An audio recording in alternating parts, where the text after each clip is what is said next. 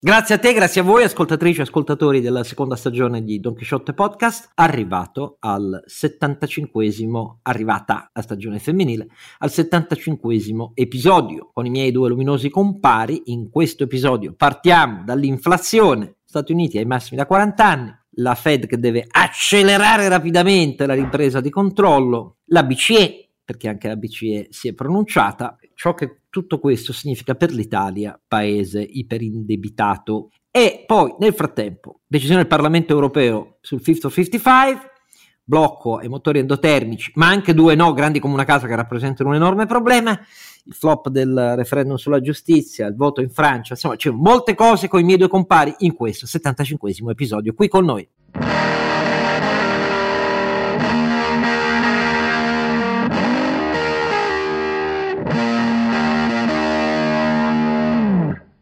Il papero che parla è sempre Don Chisciotte Scargiannino e con lui eh, coloro che rendono questo eh, podcast interessante perché sono molto migliori di eh, Oscar Giannino. Gli illuminati. Gli illuminati, esattamente. Eh, siete voi, non certo io perché non riesco ad arrivare a fine mese, ma eh, voi invece sì e quindi siete illuminati, cioè avete molte, eh, siete dei burattinai, mentre io sono un umile pezzo di legno e quindi l'avete già sentita la voce del nostro Sancio Panza.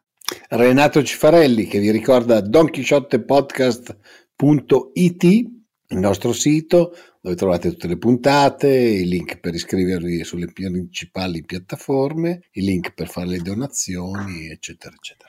E insieme a eh, Sancio Panza il nostro trotterellante ronzinante. Trotterellante, Carlo Alberto Carnevale Maffè.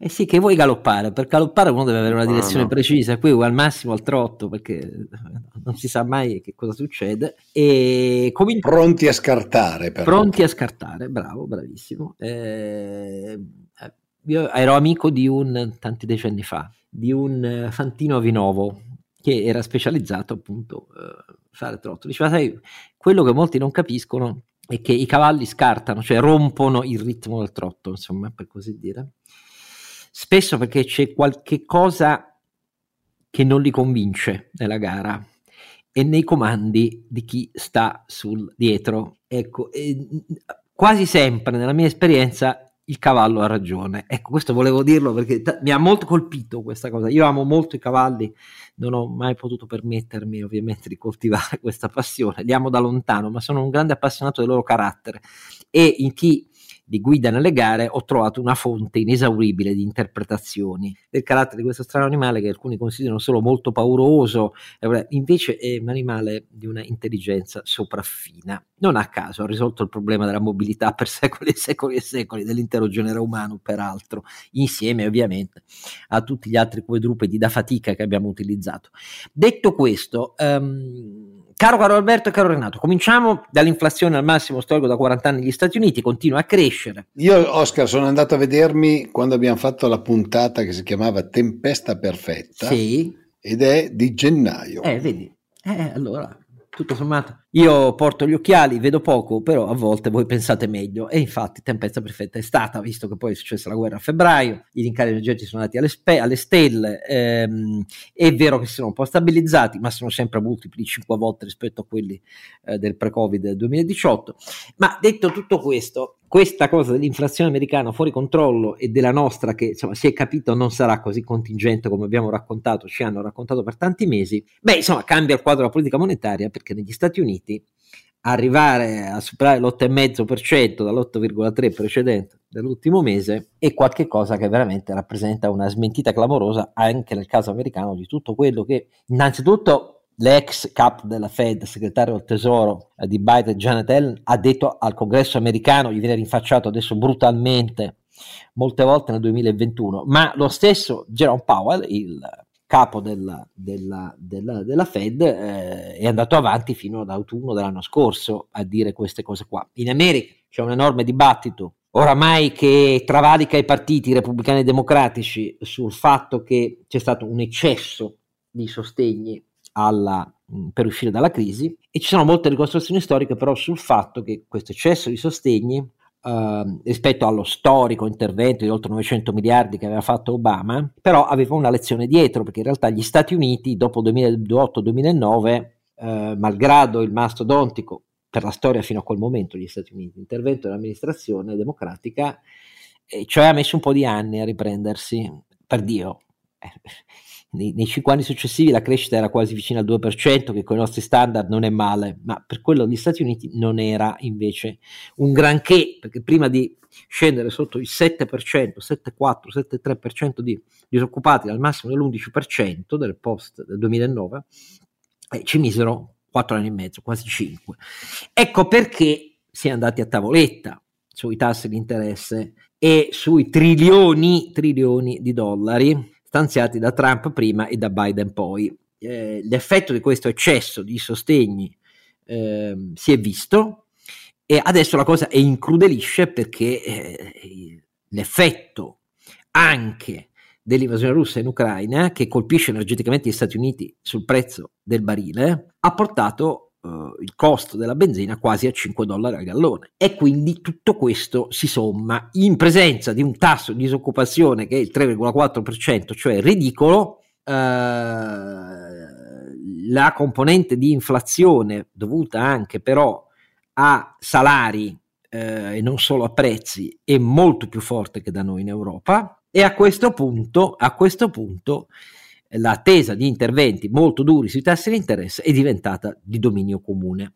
La Fed invece, lascio dire a Carlo Alberto che cosa ha annunciato e poi vedremo cosa questo significa per noi. Cosa ha annunciato, scusami, la BCE dopo la Fed? La BCE ha annunciato un primo rialzo dei tassi di interesse col gradino più basso, cioè 25 punti base, eh, promettendo un'uscita dalla situazione di tassi negativi quindi rientrando in un contesto di politica monetaria, diciamo ordinaria, eh, dopo eh, questi anni di politica monetaria straordinaria, e ha annunciato contemporaneamente la fine immediata, in questo caso, di, eh, eh degli acquisti di titoli di Stato. Questi due annunci, caro Oscar, sono da intendersi in maniera diversa perché hanno effetti diversi. Purtroppo sull'Italia hanno effetti combinati. Eh, esatto.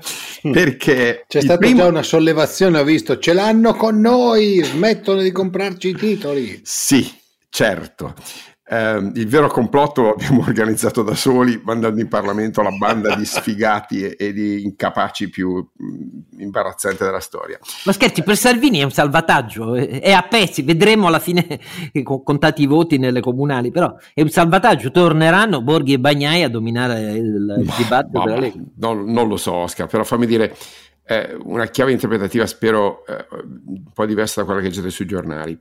Allora, la BCE ha fatto un'operazione doverosa, cioè eh, dire che eh, vuole reagire a questa inflazione, ma nel modo sbagliato, eh, perché la carenza di credibilità tecnica del, di Christine Lagarde emerge sempre quando si tratta di annunciare cambi di, eh, di politica e qui si vede chiaramente il tema dell'autorevolezza.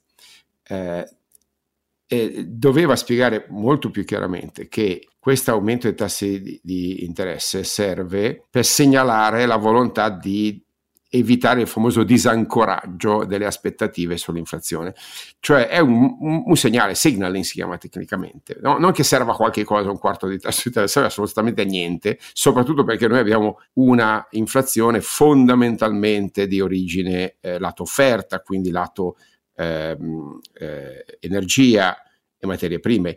Quindi un, una, un aumento del tasso di interesse non ha un impatto sul raffreddamento della domanda, cosa che invece eh, ha negli Stati Uniti perché lì l'inflazione è endogena, interna, dovuta a una domanda molto forte, a un tasso di disoccupazione basso, a un aumento dei prezzi interni in un certo senso eccitati dalla campagna di sussidi che il, il, l'amministrazione Biden ha fatto. Quindi, tanto per cominciare, precisiamo che qualche volta i sussidi eccessivi non fanno altro che dire, generare poi inflazione. Quindi, da una parte sussidi, dall'altra poi togli con la mano sinistra al, al, al, agli stessi a cui è sussidiato. Eh. Tanto per ricordare che non sempre gli interventi pubblici eh, sono eh, indolore.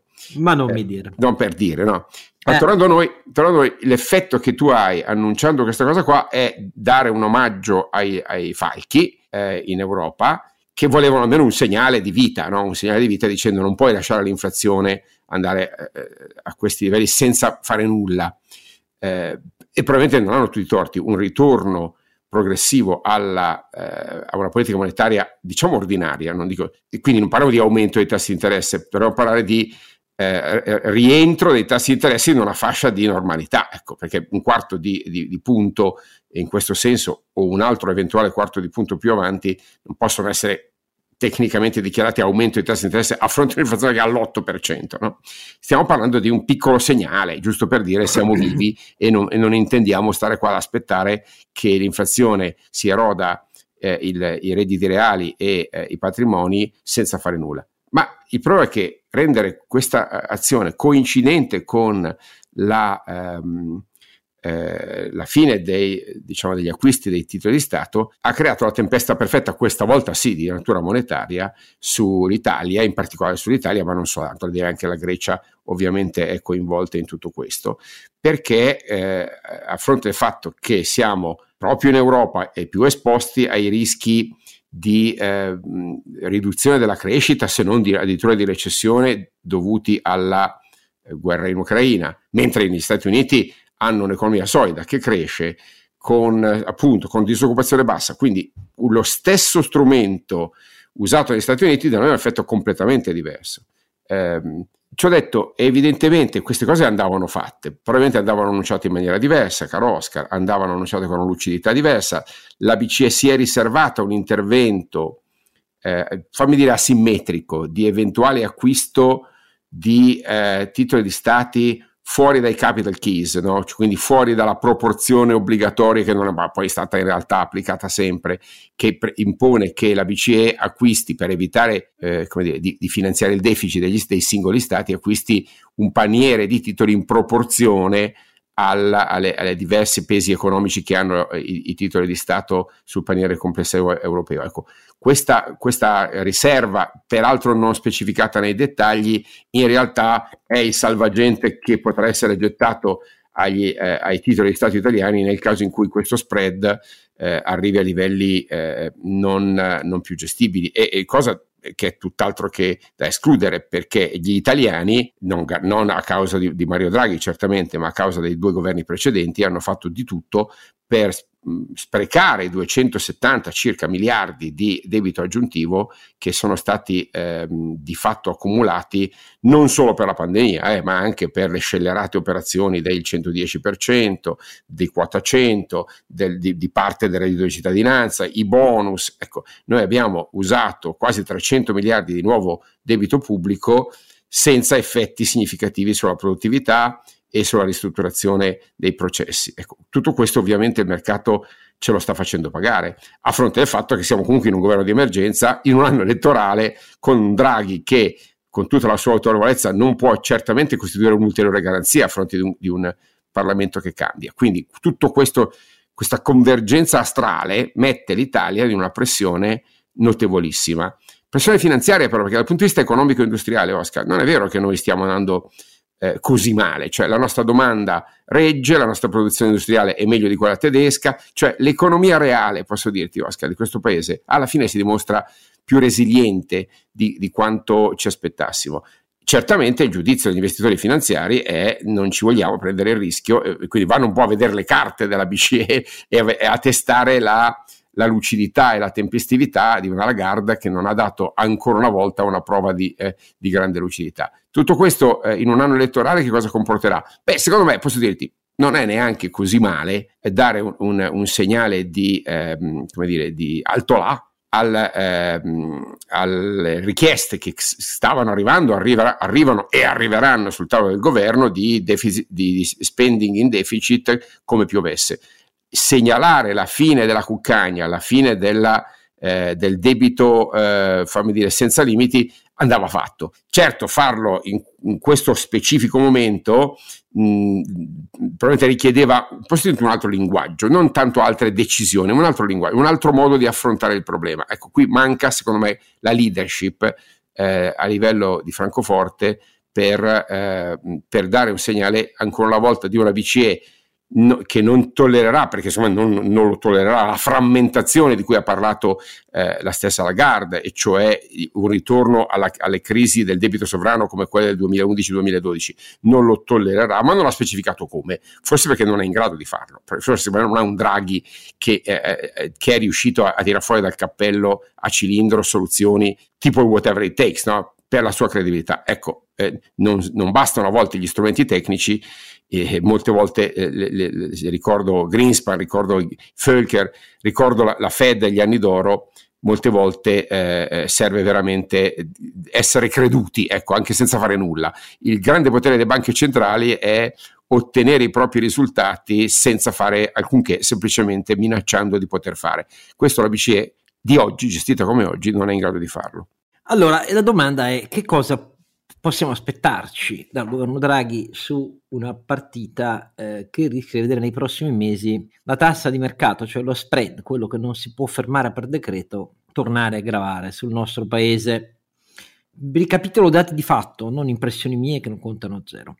Prima cosa, Ignazio Visco nelle sue ultime considerazioni finali, eh, l'ultimo giorno di maggio, ha svolto un passaggio della sua relazione volto esattamente a questo fine ha ricordato che con ogni probabilità non possiamo attenderci eh, gli effetti del rincaro energetico a breve scomparire. Ha aggiunto, seconda considerazione, che a questo punto i governi si trovano a dover nel breve affrontare questo grave problema facendo ricorso ai bilanci nazionali e in questo ha messo due punti e ha detto il che significa che i governi, stava parlando al governo italiano eh, innanzitutto, anche se non lo citava, devono mirare bene gli interventi. Mirare bene, capite bene, significa che il bonus 200 euro a 31,5 milioni di italiani che adesso bisogna rifinanziare ogni mese mm, non è esattamente mirare bene, quindi il governo dovrà restringere la platea del suo sostegno, perché il governo Draghi adesso dovrà davvero rifinanziare quel bonus come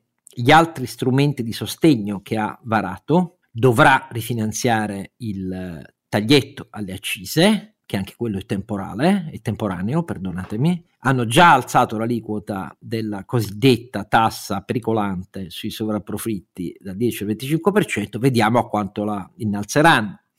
Ma siccome più di tanto non si può fare, se non si vogliono fare gli scostamenti a pioggia, quelli a cui si riferiva Carlo Alberto, richiesti dai partiti, non a caso Draghi già la settimana scorsa ha aggiunto una richiesta in Europa. Non molti se ne sono reso conto, ma ha proposto che il terzo pilastro che Visco aveva citato nelle sue considerazioni, cioè la necessità di pensare a uno strumento cooperativo europeo in grado di finanziare asimmetricamente chi se la passa peggio per i rincari energetici, virgola, perché usa più gas degli altri nella produzione elettrica. Naturalmente, noi, stava parlando di Roma e dall'altra parte perché le conseguenze sono peggiori su un tessuto dell'economia che ha incorporato nei decenni errori clamorosi e stava parlando di noi per capirci anche in quel caso, allora sarebbe bene pensare a una proposta in Europa di quei paesi che proponesse l'idea di un fondo cooperativo anche con interventi asimmetrici, ma con l'idea messa subito sul tavolo che noi ci esponiamo per questo a vincoli cioè a essere sottoposti poi a dei controlli sull'utilizzo che facciamo di quelle risorse e sugli effetti sul PIL potenziale e produttività. Esattamente quello che il dibattito alle spalle in tutti i paesi, in, in Italia in tutti gli anni ultimi, è esattamente considerato il demonio della politica italiana, cioè nefas, vade retro, non prevalebunt, no? Ecco. Non è a caso eh, rifacendosi, sia pure in maniera non esplicita, a questo passaggio della relazione del governatore, Draghi ha proposto la settimana scorsa, ha voluto verificare, più che fare una proposta formale al Consiglio europeo, la disponibilità di altri grandi paesi europei a utilizzare una specie di Sure bis, Sure numero 2. Sure è lo strumento con cui sono stati finanziati eh, gli interventi di politica del lavoro, soprattutto, ecco, per rimediare alla crisi del Covid e lui ha proposto di estenderlo per i rincari energetici e anche poi per iniziare a creare un pilastro cooperativo per il, rifinanzi- per il finanziamento degli oneri per il raggiungimento del 50-55. La risposta è stata un secco no di chi ha ritenuto di rispondere, tanti altri hanno taciuto, ma i tedeschi hanno detto no, no, caro Draghi. Scusa, caro Draghi, abbiamo stabilito che c'è un riutilizzo delle quote non impegnate dei debiti contratti sul totale del Next Generation EU, perché solo l'Italia ha assunto la quota integrale di debiti a cui aveva diritto, gli altri hanno preferito evitarla, chi più o chi del tutto addirittura.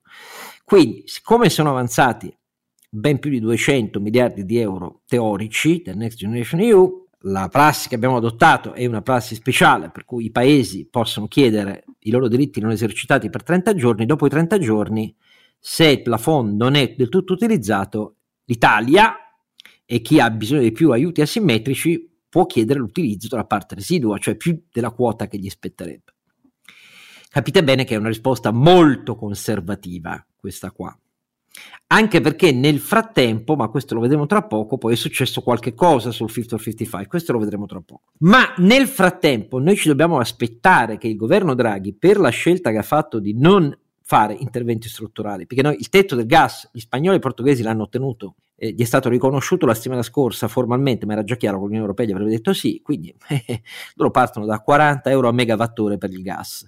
Da noi la cosa incredibile è che i grandi importatori che avevano con, convinto il MEF e il MEF aveva convinto Draghi a non fare la quota, il price cap nazionale basato sui prezzi dei contratti vigenti, adesso hanno cambiato posizione perché l'amministratore delegato dell'Eri Descalzi ha detto ci vuole il tetto del gas. Beh, una bella faccia tosta dopo aver premuto perché non ci fosse in Italia. Però invece il governo non ha fatto interventi strutturali né di quel tipo, né tantomeno ha pensato di fare un taglio del cuneo fiscale strutturale che metteva nelle tasche degli italiani, dei lavoratori dipendenti, e magari appunto concentrandolo fino a 30.000, 35.000 euro su quelli meno abbienti, molti più soldi dei 200 euro. E invece il governo non lo ha fatto e adesso il governo Draghi si trova esasperatamente obbligato a rifinanziare i suoi strumenti a tempo, ma di strumenti strutturali non ne ha messo in campo nemmeno uno. E qui siamo alle solite, da quando alla fine della scorsa estate i consiglieri del governo Draghi e di Draghi gli hanno consigliato di aprire le briglie, dargli ai partiti sulla legge di bilancio, ecco che cosa è successo. E i partiti non torneranno indietro da questa strada. Quindi io penso, come Carlo Alberto, che sia un bene in anno elettorale che arrivi questo segnale, però non mi illudo sul fatto che venga troppo raccolto. Vedremo in concreto cosa succede, perché è vero, caro Alberto, che l'industria fino a questo momento regge meglio di quanto si temesse, per fortuna, e l'economia in generale, la domanda interna regge, adesso arriva l'ondata del turismo estivo, per fortuna. Però gli effetti della perdita di potere d'acquisto ci sono e restano, perché queste misure mal mirate e comunque di importo così inferiore agli impatti eh, non impediscono agli effetti di determinarsi. Quindi attenzione perché nei prossimi trimestri potrebbero venire periodi più duri. Poi, se tutto questo si riduce all'attacco all'Europa cattiva, ci risiamo e ricominciamo da capo, cioè con elezioni che confermano una nuova banda di dissennati e eh? questo è il rischio molto elevato che vedo io. Però intanto fermiamoci a queste prime eh, considerazioni perché, ripeto, è avvenuta poi un'altra cosa al Parlamento europeo che ha conseguenze molto rilevanti sull'energia. Perché il Parlamento europeo si è dovuto occupare e nei mesi precedenti avrebbe dovuto esserci un dibattito aperto che è mancato per via dell'invasione russa e quindi siamo arrivati al voto da parte del Parlamento europeo delle proposte che la Commissione europea aveva presentato nel luglio dell'anno scorso, i tempi europei non sono molto più efficienti di quelli italiani, per accelerare gli obiettivi eh, del eh, contenimento delle emissioni climalteranti il Parlamento europeo, a farla breve, ha approvato il ban, il divieto dei motori endotermici al 2035, anche se poi la formula tecnica, a vederla bene, è un divieto o non un divieto. Ma insomma, diciamo che il messaggio lanciato dal Parlamento europeo è che su questo c'è stata una maggioranza, però ha bocciato i due pilastri finanziari da cui la Commissione europea eh, riteneva che si ricavassero grandi risorse da mettere al servizio del raggiungimento di quegli obiettivi perché servivano più risorse visto che gli obiettivi sono ancora più sfidanti. E cioè ha bocciato sia l'estensione molto ampia che la Commissione europea proponeva per eh, gli ETS, agli immobili, ai carburanti navali, eccetera, eccetera, eh, sia la carbon tax ai confini esterni dell'Unione Europea. E di qui la Commissione Europea voleva ricavare molti proventi da mettere a disposizione anche degli Stati membri. Peccato che adesso quei due pilastri non ci sono e passeranno altri mesi prima di capire che cosa davvero succede su ETS e carbon tax. Come la vede su questo Carlo Alberto Renato? Carlo Alberto, come la vedi? Io, io, preferirei passare, star, star zitto star zitto, star zitto su questa cosa qua. No, beh, il, allora, il, um, delle, una delle basi, vista dal punto di vista industriale, per come la vedo sempre io, ehm, una delle, delle, basi su cui era basato il discorso della compatibilità energetica, diciamo, di emissione di CO2 era sulla neutralità per chi non era sottoposto alle leggi europee. E da lì nasceva la carbon tax in import all'interno della UE. È evidente che se noi eh, diciamo che l'industria europea non può emettere CO2, eh, non può costruire motori endotermici, non può fare tutta una serie di cose e all'esterno queste regole non valgono e si può importare in Unione Europea, probabilmente eh, uccidiamo un, una grossa fetta di, di, nostra industria. Non dimentichiamoci che ci sono molte filiere che sono molto molto presenti anche in Italia e sono molto avanzate anche nei confronti dell'Asia o del, degli Stati Uniti che si troverebbero completamente spiazzate. Quella è la cosa, diciamo, fra quelle che sono state votate che a me eh, lascia un po' più perplesso. Quando abbiamo parlato di Fit, Fit, uh, Fit, for 55 abbiamo sempre sottolineato che erano delle proposte e che dovevano andare a votazione, per chi segue il podcast eh, e per chi si ricorda le cose come lo abbiamo sempre detto e quindi abbiamo sempre detto vediamo poi cosa succede. Mi sembra che non ci sia stata flessibilità sulle date del Fit for 55 e invece ci sia stato un po' più di flessibilità sul, sull'import dall'esterno. No, io credo che sia molto dovuto all'incomprensione, cioè, correggimi caro Alberto sbaglio, il no sugli ETS, allora, per capirci, il, mm, il mercato delle emissioni, cioè per capirci, il costo per tonnellata di CO2 degli ETS è la carbon tax interna europea e italiana.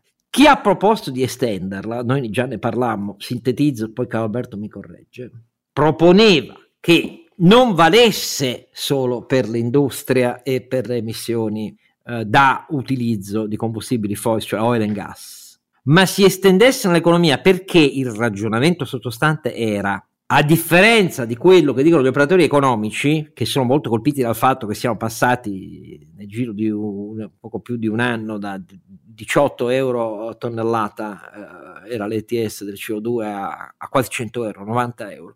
E loro dicevano è un bene perché per la transizione il costo più elevato è l'effetto disincentivo all'utilizzo delle vecchie fonti e anzi va esteso in, ampi, in più ampie aree dell'economia perché solo così si raggiungono risultati più sfidanti. Invece la reazione politica è un po' la reazione del Parlamento italiano quando si parla delle concessioni balneari, per così dire, eh, o delle concessioni idroelettriche, per così dire, eh, o del servizi in house, per così dire. Tanto il disegno di legge concorrenza l'hanno evirato.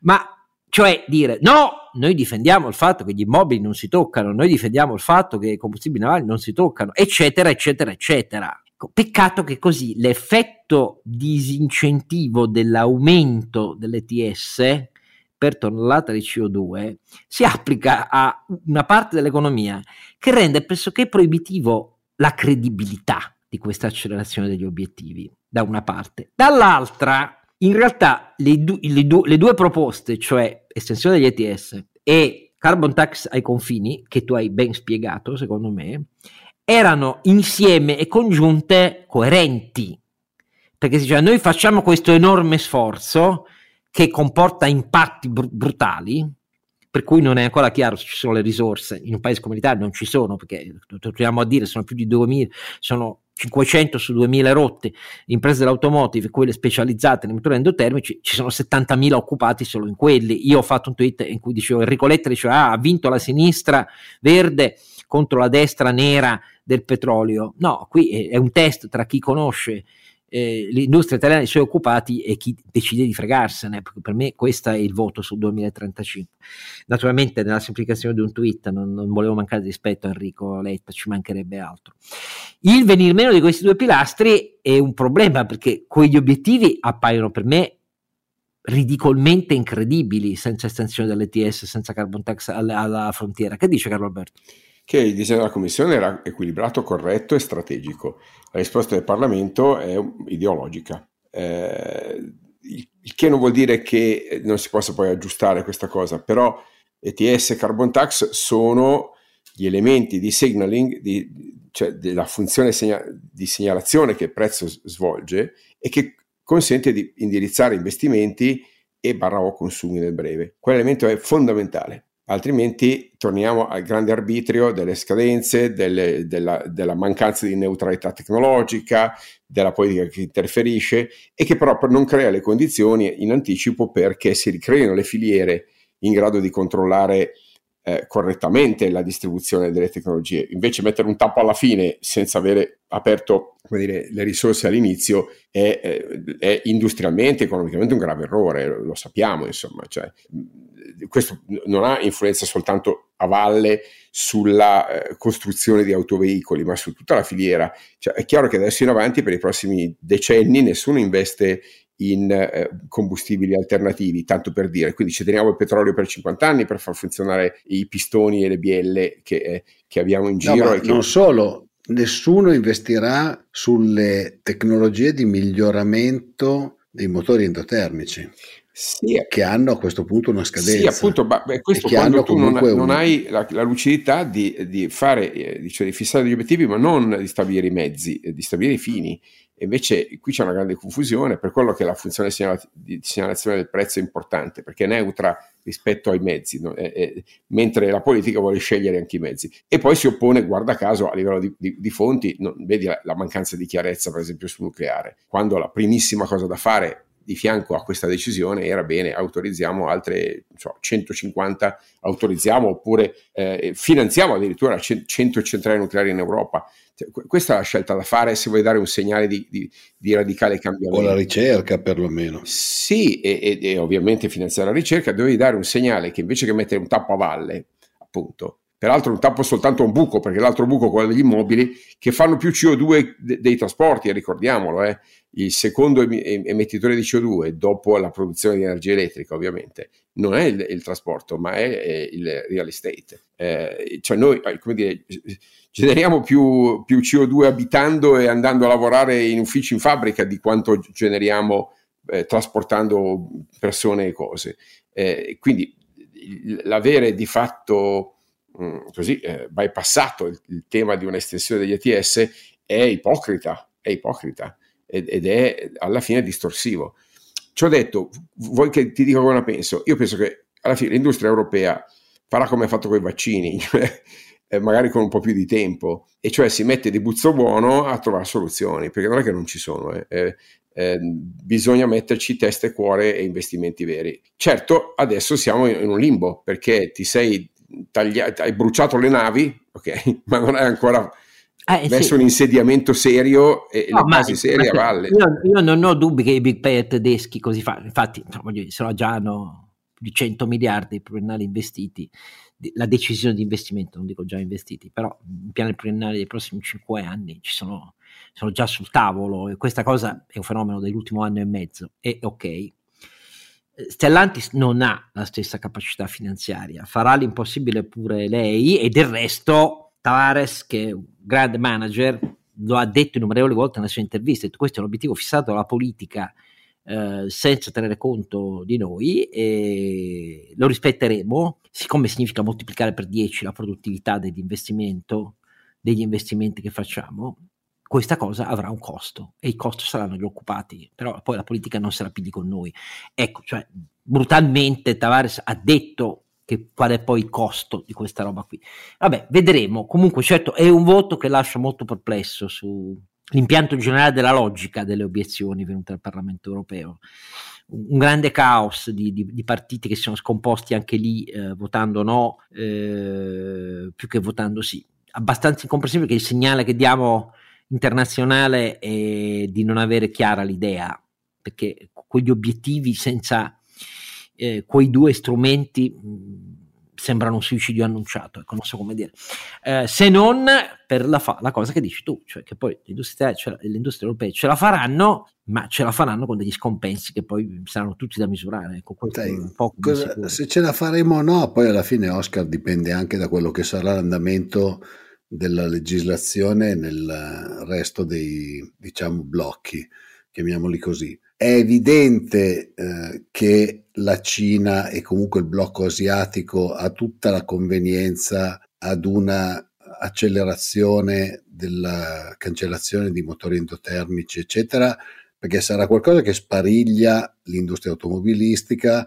spariglia comunque il modo di trasportare le persone e quindi sappiamo tutti che nel momento in cui abbiamo un grande cambiamento non è detto che chi fino a ieri ha diciamo governato, comandato o avuto la maggiore parte della quota dei mercati sarà quello che riuscirà a farlo in futuro. Non dimentichiamoci che noi in questo momento eh, stiamo facendo tanti investimenti, però se vogliamo delle batterie poi alla fine siamo... Tu, tu capisci che nel breve ci sono alcuni colleghi giornalisti bravissimi che io stimo molto, che l'hanno già scritto, Paolo Bricco, Danilo Taino, eh, Carlo Bastasin. Nel breve per le grandi aziende tedesche visto la, la penuria, le, le, gigafactory europee delle batterie non ci sono ancora, sono annunciate, tempi rapidi, speriamo, vediamo. Nel frattempo, loro che hanno gli stabilimenti in Cina, per loro è più rapido e conveniente iniziare a produrre mh, le tante piattaforme elettrificate che hanno annunciato in arrivo,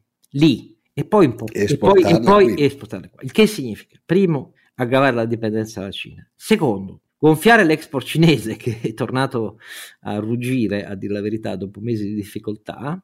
Eh, terzo, aggravare il nostro bilancio dei pagamenti. Mi sembra un risultato eclatante per cioè tre cose negative no, rispetto alla nostra voglia di accelerare i nostri tempi. Perché... Tra l'altro in un periodo in cui si parla di reshoring e di ecco, per, diciamo, per autarchia una, no? industriale per, per aree per aree omogenee del mondo, chiamiamola così, eh, poi certo. ognuno la legge come vuole. Ecco. E, e, e, poi i governi qui stabiliscono maxi incentivi per l'acquisto di veicoli elettrici che magari vengono da questo loop, che è, è il, paradosso, il quarto paradosso finale.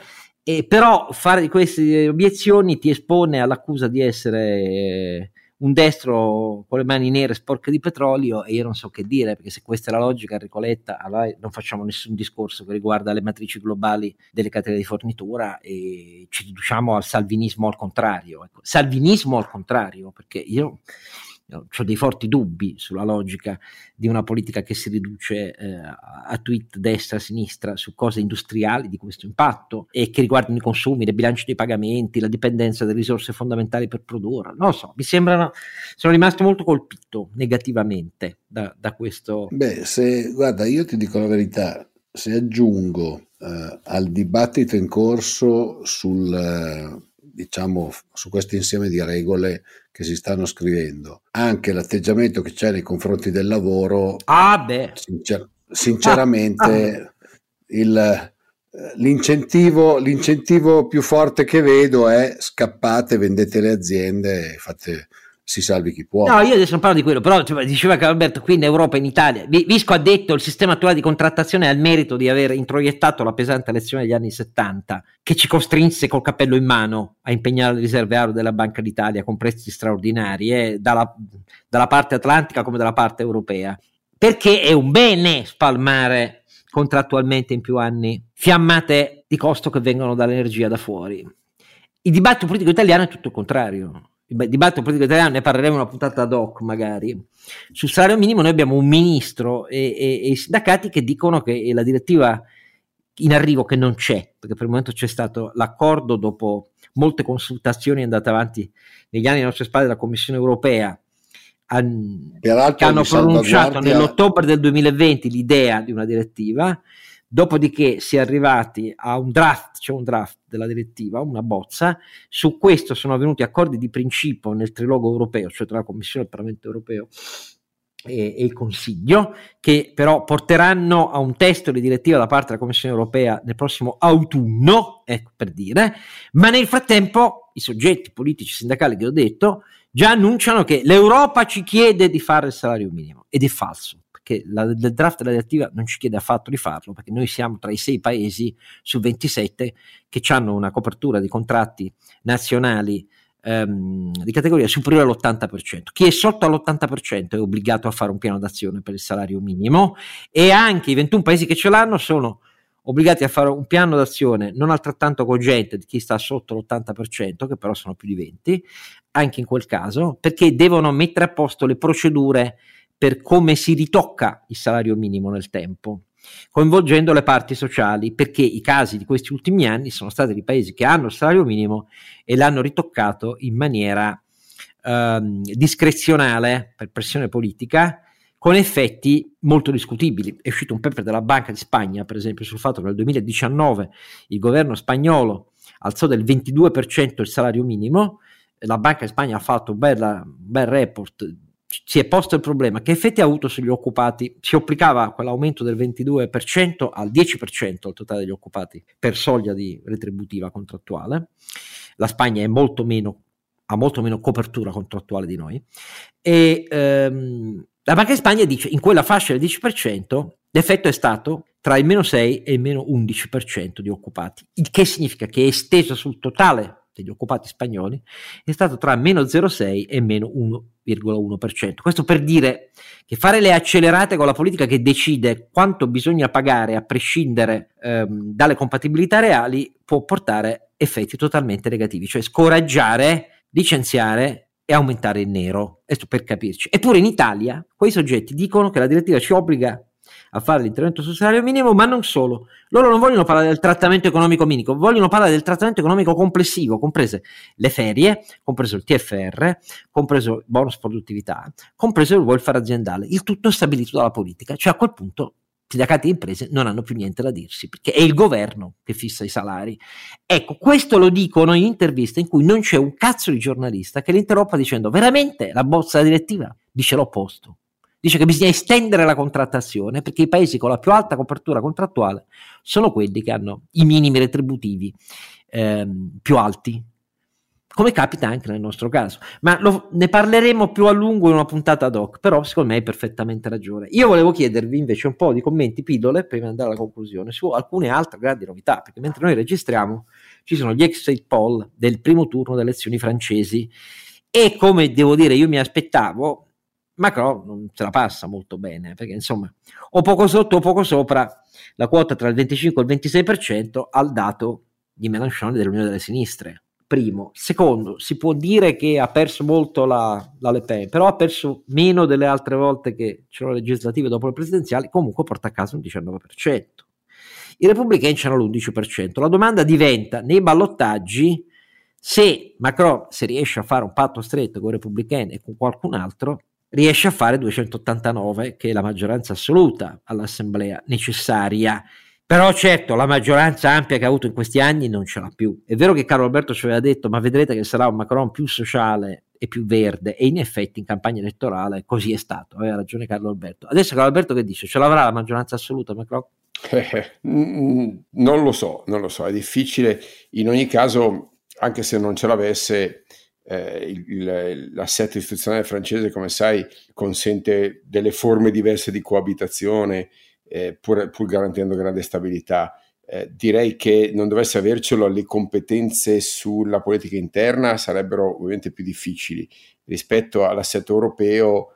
Eh, la leadership di Macron dipende meno ecco, dalla, no, dalla certo, il presidente sulla politica estera e di difesa conta eh, molto. Conta Francia. molto, quindi direi che eh, rispetto ai timori della vigilia possiamo fare mm, salti, i salti di gioia. Eh, però ecco, il problema qual è che eh, è, l'Europa, se vuoi, che esce senza leadership. No? I, i, I, tedeschi, la Germania, eh, è scoraggiante quello che è successo sì, post, sì. Eh, post, Merkel, veramente scoraggiante.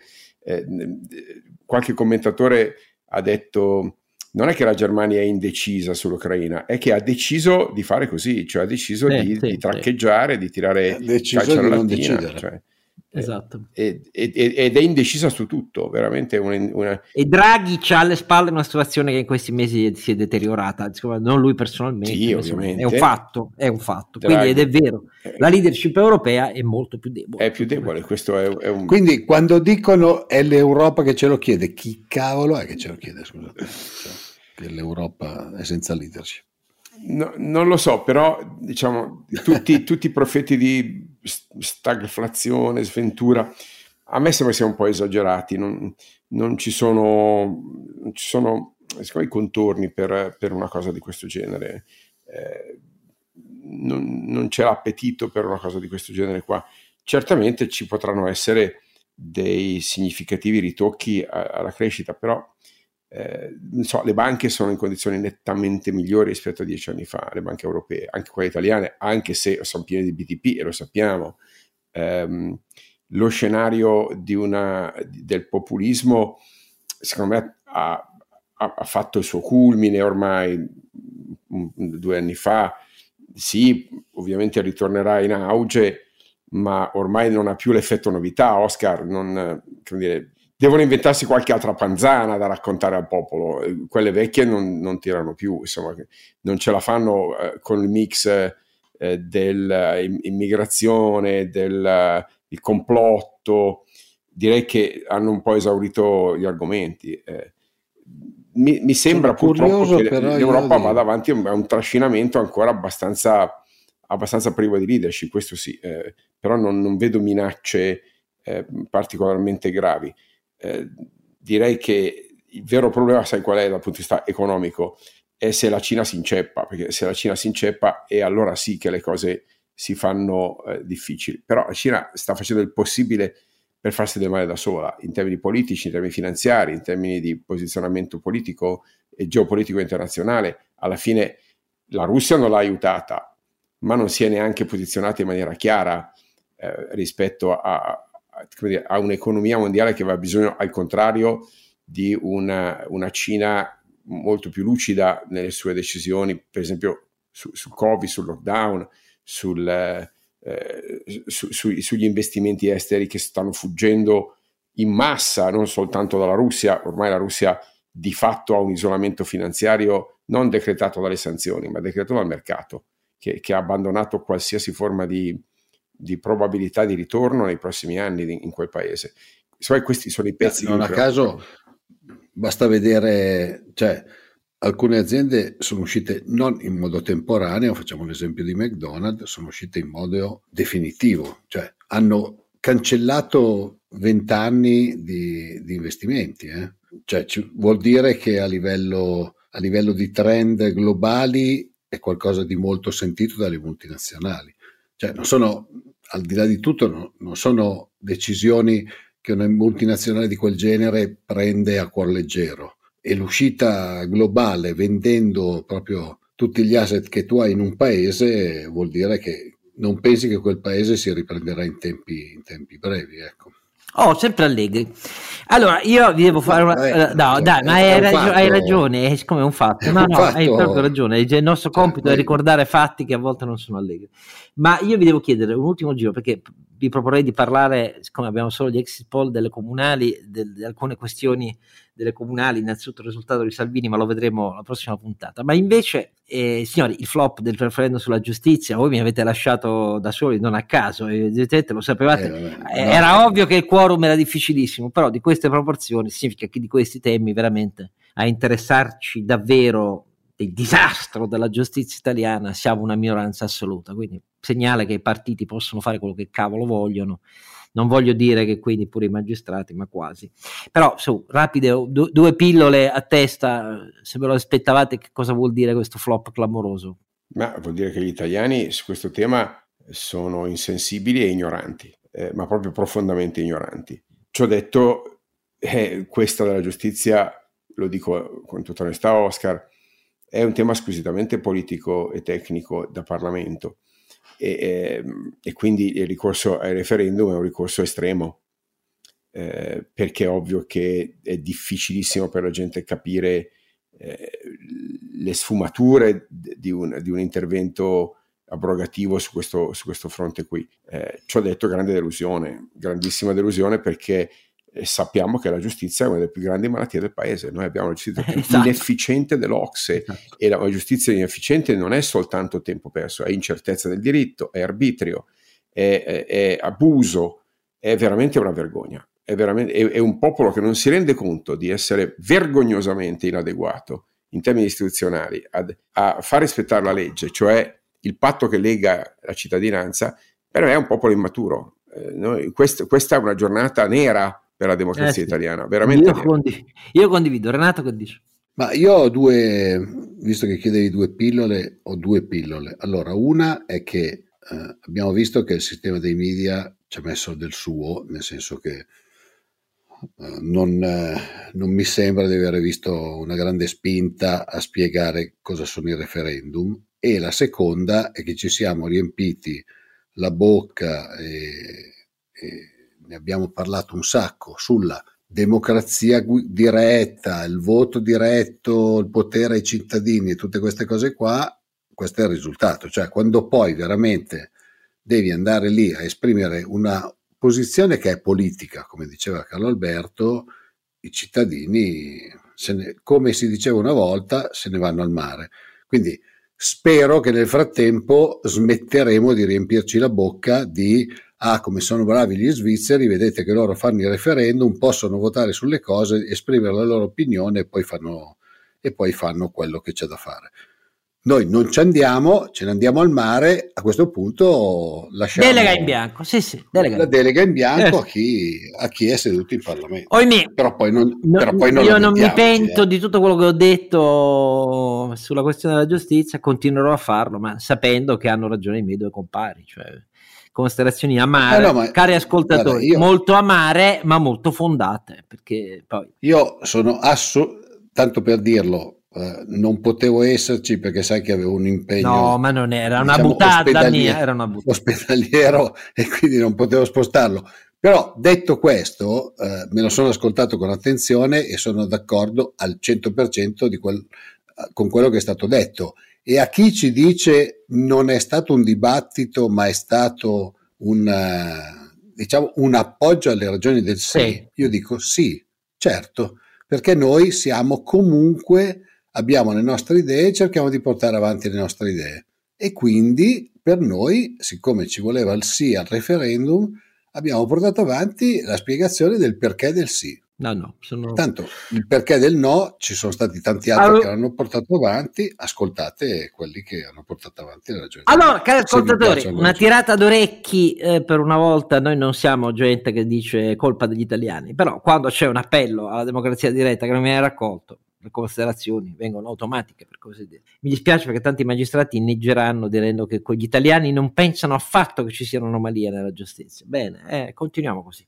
D'accordo. Allora, delle comunali parliamo non solo di quello, ma anche di cose più importanti nel nostro prossimo episodio, che sarà a questo punto il 76esimo. Grazie a Renato, grazie a Alberto e grazie a tutti voi come sempre. Ciao.